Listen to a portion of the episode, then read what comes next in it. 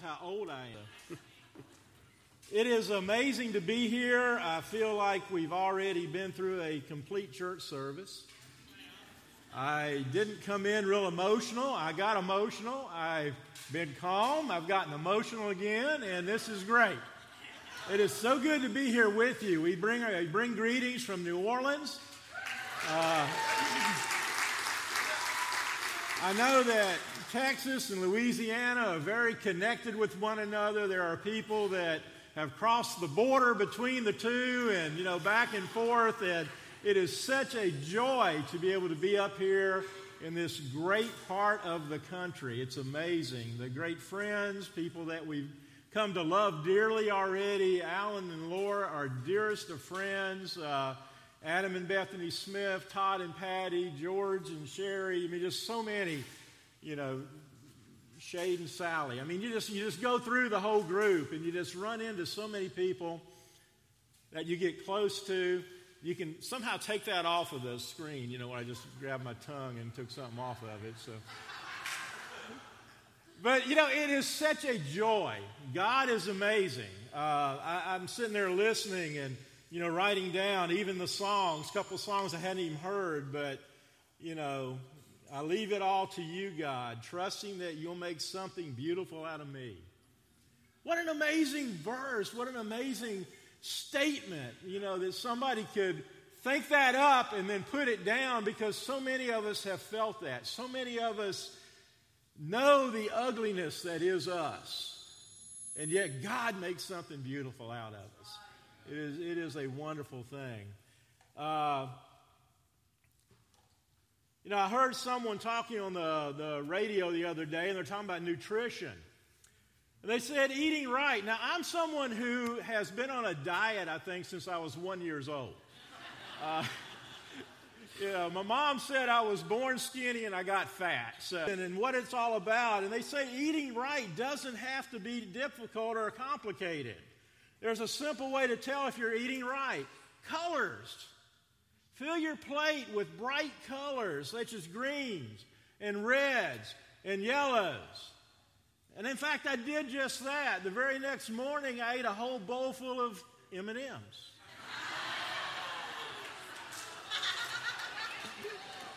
just kidding. Just kidding. But, you know, it's, it is amazing how much God changes us and transforms us. And teaches us through life how inadequate we are ourselves. Anyone here ever had a pet that you really loved? Okay. I got one now. His name is Achilles. Achilles is a cat. Achilles is my buddy. Uh, you know, he wants to be petted, so he'll reach up and touch you with his paw on your face, you know, that kind of thing. But when I was about five years old, my grandfather, who raised dogs and all kinds of animals on a farm in, outside of Bristol, Tennessee, and I spent my summers up there. My brother and I would go up there. Anyway, he gave me an English bulldog. And she was mine. I fed her. Five years old, and I fed her. Five years old, I took her out every single time she needed to go outside. Five years old, I watered her. Five years old, and she went fishing with me. She worked out in the yard with me. She did everything that I did. We wandered the woods together. She was one of those English bulldogs that's so ugly she's beautiful. And to make her feel special, I named her Princess. Well, one day, when I, about three years later, I walk home from school and I go into the garage, and there's Princess dead on the floor. She'd been hit by a garbage truck. And later that afternoon, I took her, I buried her out in the woods. It was, you know, just that was my chore. Didn't want anybody else to help me, didn't want anybody else to do anything. But one of the things that I remember is that shortly after that, I hated the person that had killed her. I didn't know his name. I didn't know who the driver was, but something special in my life had been taken away. And this lack of forgiveness, this hatred, as an, as an eight year old, and just remembering that, it was so specific. I can still recall the feelings when I, you know, when I think about it. But it was in there. It was so deep. And, you know, I think that a lot of us can be stuck. And I was stuck. I was stuck in a lack of forgiveness for a long time. And finally, it began to fade away.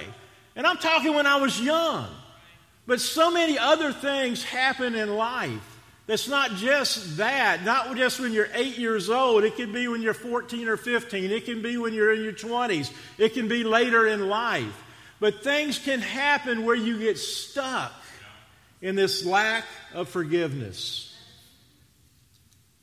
You flee, and the same issues will show up in your life later. And, bitterness will ensue because of it. You fight it and the house or your workplace becomes a battlefield in so many ways. You forgive, truly forgive, and a healing occurs. You know, I don't have the answers to why that happens or how that happens, but the Bible does. The Bible can tell us. Jesus had to understand. Jesus understands every feeling we've ever had. Jesus has to understand and does understand that feeling of being stuck. Being stuck. You know, imagine living 24 7 with 12 guys. Imagine the smells.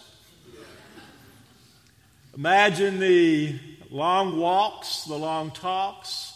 Imagine somebody not doing what they said they were going to do all the different things that go into a relationship. But how did Jesus devote himself to these men? How did he handle all of this? How did he do that?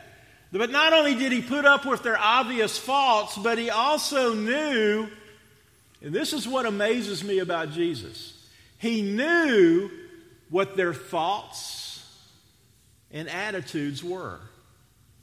He could see, we can all see the faults of everybody. And a lot of times I think we try to read into what their motivations are and their attitudes are, but we really don't know. Ever had somebody accuse you of something that they thought you were thinking? Well, no, that, I don't think like that. That never entered my mind, you know. But yet, you know, we can do that. But Jesus actually knew. He actually knew what was inside of our heads and does it. And he did it for his, for his disciples there. He knew their futures. Imagine loving Peter, whom you knew would curse your name. And it wasn't that he just denied Jesus three times. He actually got to where he swore, cursing, that he did not know the man. And Jesus knew Peter was going to do that. Imagine knowing that Thomas would doubt your resurrection and that you would physically have to come back and say, Look, put your hand in my side. Look at it. It's real. And yet Jesus still loved this man. Imagine loving John, who wanted to destroy people. Son of thunder. Boom, get rid of them. And Jesus still loved this man. Imagine knowing that shortly before your death, before you go back to your father, that they're going to argue over who is going to be the most important in the kingdom of God. You knew all these things. You knew Jesus knew that every single one of them would abandon him. How was Jesus able to love and forgive these disciples? Well, the first thing, Jesus set the example. He set the example of forgiveness. Look over in John chapter 13. Very familiar passage. Maybe this will be a little bit different where it comes from, but we can always learn. Shortly before, just really, literally hours before the crucifixion. John 13, starting in verse 1. It was just before the Passover festival. Jesus knew that the hour had come for him to leave this world and go to the Father. Having loved his own who were in the world, he loved them to the end. The evening meal was in progress, and the devil had already prompted Judas, the son of Simon Iscariot, to betray Jesus. Jesus knew that the Father had put all things under his power and that he had come from God and was returning to God. So he got up from the meal, took off his outer clothing, and wrapped a towel around his waist. After that, he poured water into a basin and began to wash his disciples' feet, drying them with the towel that was wrapped around him.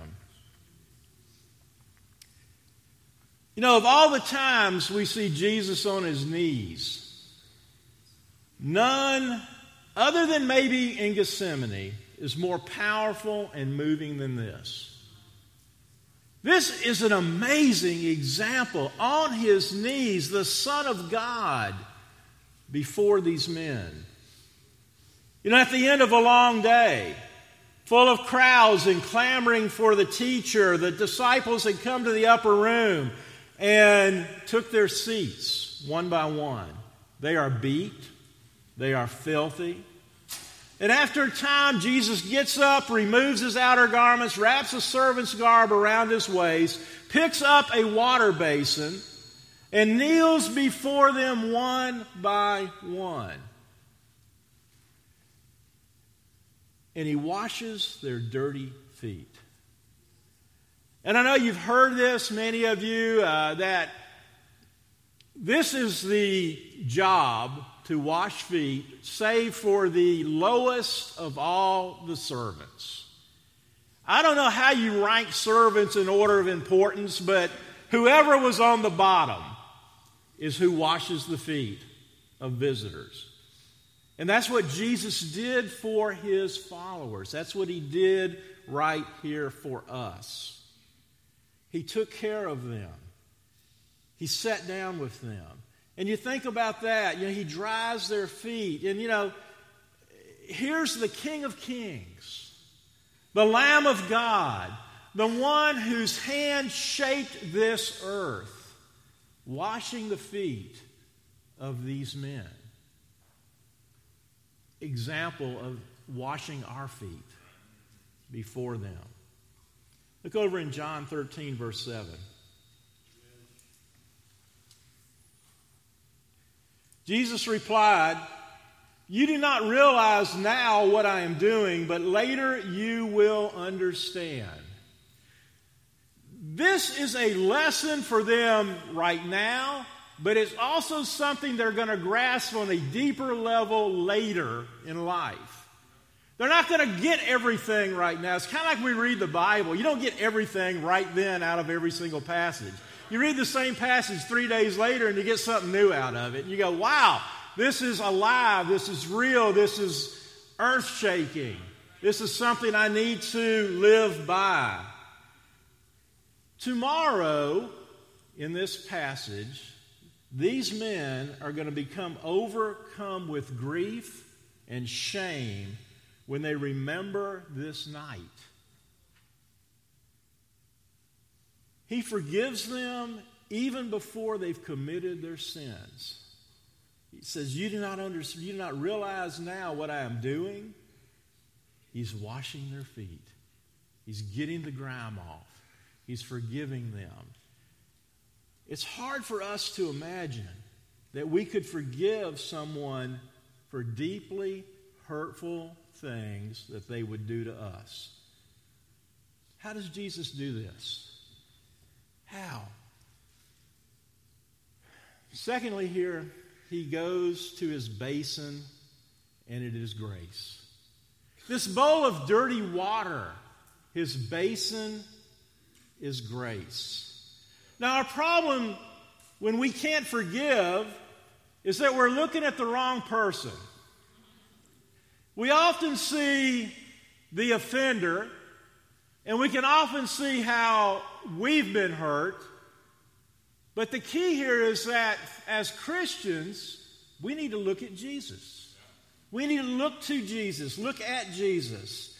We see him. You know, we can't fix our eyes on the one who hurt us. We can't even look in the mirror and go, okay, yeah, here I am. We got to look at the author, the perfecter of our faith. 1 John chapter 1 verse 7 says if we walk in the light as he is in the light we have fellowship with one another and the blood of Jesus his son purifies us continuously cleanses us of all sin. And just like the disciples, the blood of Jesus saves and cleanses us today, just like it did 2,000 years ago.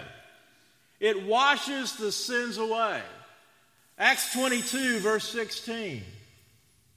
Paul, major sinner, persecutor of Christians, separator of families. 22:16 of Acts says, And now what are you waiting for? Get up, be baptized, and wash your sins away, calling on his name. Now, is kind of an aside, but I'm going to ask a question here. It's a thought question. If water baptism was necessary for Paul to have his sins washed away, why do so many religions today try to minimize it or put it aside? It's just a thought question. If Paul, who claims he was close to God. He was a Jew among Jews. He was everything he could be before God until he had a face to face encounter with Jesus. Had to be baptized to have his sins washed away. Why do we fight it so much in, re- in the religious world? What about it? What about us? What does that say? But not only did the blood of Christ cleanse us in baptism, but it also continues to cleanse us. That's what 1 John tells us. In other words, again, it's not a promise for right now. When you're baptized into Christ, your life's different, man. You come up and it's new and it's sweet and everything's wonderful and great. But what about three or four years later? When those sermons that you were just looking forward to hearing, or that devotional you're looking forward to going to, and you go, oh, another one? And, you know, that same blood is going to be there even when you're kind of struggling with things because it's cleansing us, washing us, renewing us. And the clincher is if you're a Christian, the Spirit of God lives inside of you, and you have the same power to forgive those that have hurt you as Jesus does. That Spirit inside of us. Because He has forgiven us, we can forgive others. Back over in John again, chapter 13, starting in verse 14. It says, Now that I, your Lord and teacher, have washed your feet, you also should wash one another's feet. I have set you an example that you should do as I have done for you. Jesus washes our feet for a couple of reasons. The first is to give us mercy, and the next is to give us a message of unconditional love. He gives it to us, and we need to give it to others. He gives it to us freely, wonderfully, unconditionally. And we should give it to others too. Mercy, unconditional grace. He kneels before us. And I think this is where I'm a visual kind of person. I read the Bible, I, I, look at a story, and I imagine what it must have been like. But you know what? I imagine myself being in that room. I imagine Jesus washing my feet. The grime, the dirt. Uh, I didn't wear sandals today, but I like wearing sandals. Uh, my feet can get dirty, but nothing like what these feet were like. But they can, and I imagine Jesus washing my feet and challenging my life that I need to do the same for others. Will you do it? Will you do the same? Will you love deeply? Will you take someone and, I mean, the, the, the video, good grief. A friend who asked someone consistently for seven years to come to church and never gave up. Never gave up. First time I was invited to church uh, was at the University of Florida, and it probably would have been in 1974. And I said, No, thank you. Not coming, don't like what you do, staying away from you. But this guy in my fraternity house kept asking me all the time. I was obnoxious. They'd have a soul talk in the next room, and I would blow marijuana smoke under the vent between the two rooms.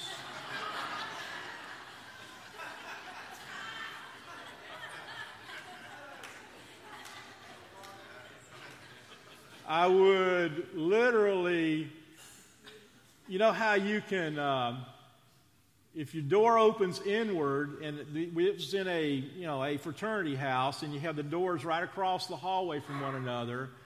I tied a rope from one door handle to the next so they couldn't get out of the room.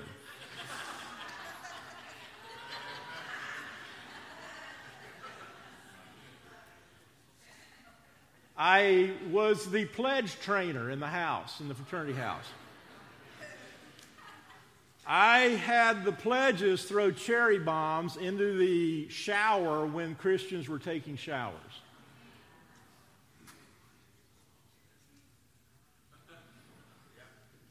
There was a student newspaper called The Alligator.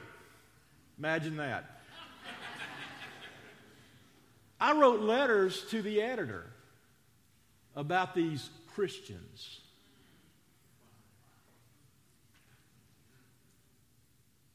And there's Jesus kneeling, washing my feet. It floors you. And, and you've got, you may not have been quite as obnoxious as I was, but it doesn't matter. Because we've all sinned and fallen short of God's grace. We need Jesus. We need forgiveness. Ephesians 4:32 says, "Be kind and compassionate to one another, forgiving each other just as in Christ God forgave you." Final thing I want to talk about is his forgiveness is powerful. I'm going to close out with a scripture over in Colossians. Colossians 3:13. And it says, "Bear with each other and forgive whatever grievances you may have against one another. Forgive as the Lord forgave you." I love the Living Bible the way they phrase it. It says, Be gentle and ready to forgive, never hold grudges. Remember, the Lord forgave you, so you must forgive others. Nothing in my life has broken me as deeply as the cross of Jesus. My sin put him there. The fact that he loves me so unconditionally and so completely compels me to share my faith, to open up my life to others, to be real. Christ's love compels us. Is this always going to be easy to be real? Is it always going to be easy to forgive? You know, a lot of times we're not even aware of what we need to forgive, are we? I was baptized after all that I did. I literally thought when I walked into church something would happen, like the walls would come down, or I mean. And when Bonnie and I, we were both baptized on the same night, we were engaged. And we were married just a couple of weeks later. But seeing that, coming to that, after all this, knowing that, you know, as Paul wrote, he says, I'm the worst of sinners, and I really felt that about myself. And the forgiveness, when I was baptized, I unconditionally, in my mind, forgave anybody of anything they had ever done to me. But if it's here, it's not always here. It's not always in your heart. Because you can you know that's the right thing to do and you intellectually go, "Yes, I'm going to do that." But at the same time, there may be something later in life that triggers you to remember something that took place earlier in your life. And one of the biggest things I had to do was forgive a man, a relative of mine, who had molested me when I was 11 years old. Forgiveness. It's powerful. Did I even think about that when I was baptized? Yeah, I was aware of it. But to really forgive on the level that Jesus forgives us, it was hard. There'll, there'll, be other things that come up that you'll remember that, oh, well, that was a hurt that I went through, or that person let me down, or this breakup was not great, or whatever it may have been. But you have all those things. Forgiving completely. As I said, I sincerely made up my mind to do it, but man, when those feelings started coming out, I saw a movie and I left it and I was in tears. And Bonnie said, What's going on? And I explained what had happened and all this. And with her help and the help of others, I have completely forget that person's past now, but I've completely forgiven them. But it wasn't easy. Forgiveness is tough. Think of Jesus and all the sin he had to forgive. And I thank God that I had people there.